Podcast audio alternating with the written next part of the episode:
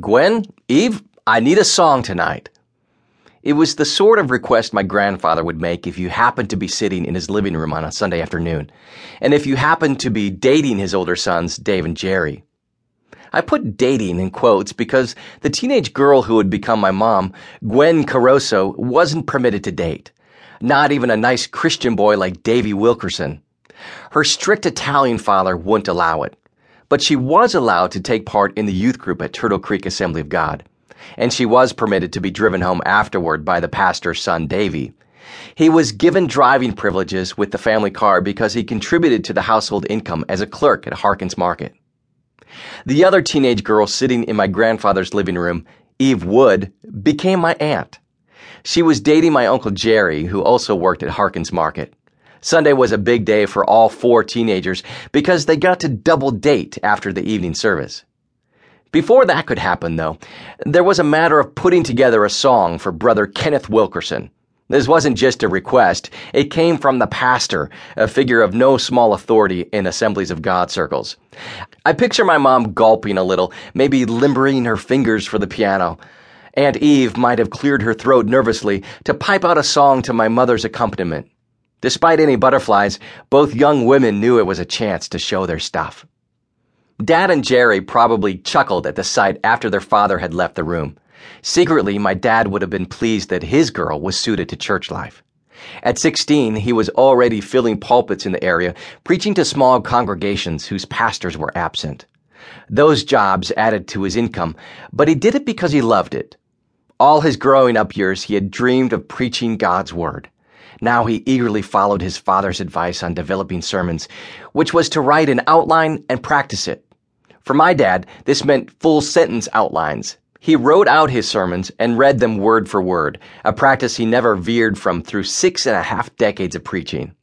His evangelistic crusades were known for ushering in the palpable presence of God, but no one noticed that the convicting sermons he delivered were basically read from his script. Even as a teenager, my dad branched out from the confines of pulpit ministry.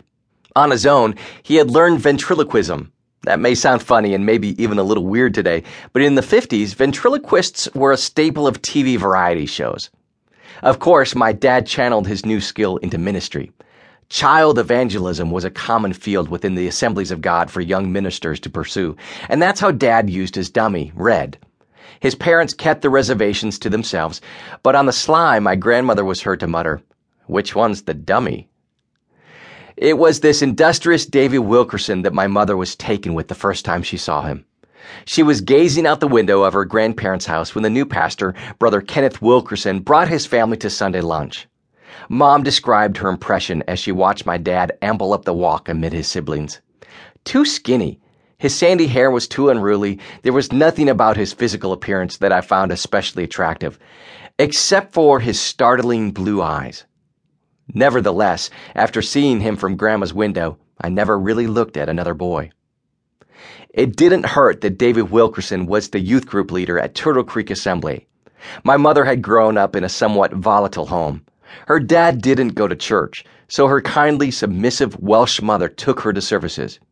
I think my mother might have idealized my dad's family. She was impressed, for instance, that both of my dad's parents were ministers. But my mom's own father was never keen on my dad. The man who became my grandpa Carosso was a foreman at the local Westinghouse factory, and he didn't think any minister, no matter how hardworking, could ever be a good provider. Truthfully, I think he was just down on my dad. This guy never has time for you, he would tell my mom. Meanwhile, to my dad, my mother must have been a godsend. None of the girls he had crushes on in high school would have been interested in the kind of life he dreamed of. Then along came Gwen Carosso, beautiful and shy, with lively humor, and she loved God. None of the teenagers in the church youth group ever dared to pair off, but everyone knew who were couples, and Davy and Gwen were the most obvious. Traditionally, the Sunday evening service at any Assembly of God church was evangelistic. It was the service you brought friends to if you wanted them to hear the gospel. But for my dad and Jerry, Sunday evenings meant one thing